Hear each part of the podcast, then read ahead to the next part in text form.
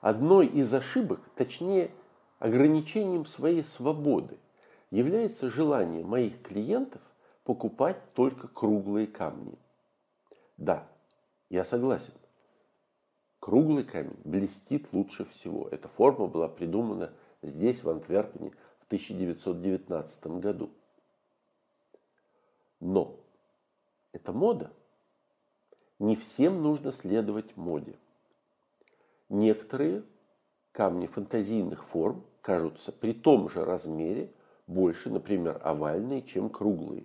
Некоторые формы камня удлиняют палец. Иногда, поверьте, это нужно зрительно сделать. Кроме того, ну зачем же покупать 5 или 8 одинаковых колец в белом, например, золоте, без дополнительных камней э, рядом, просто отличающихся по размеру. Это стандарт.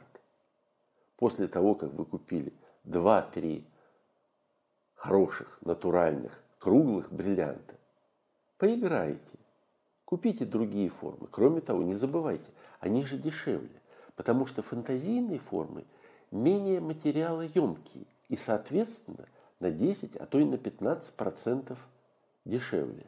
Понимаете?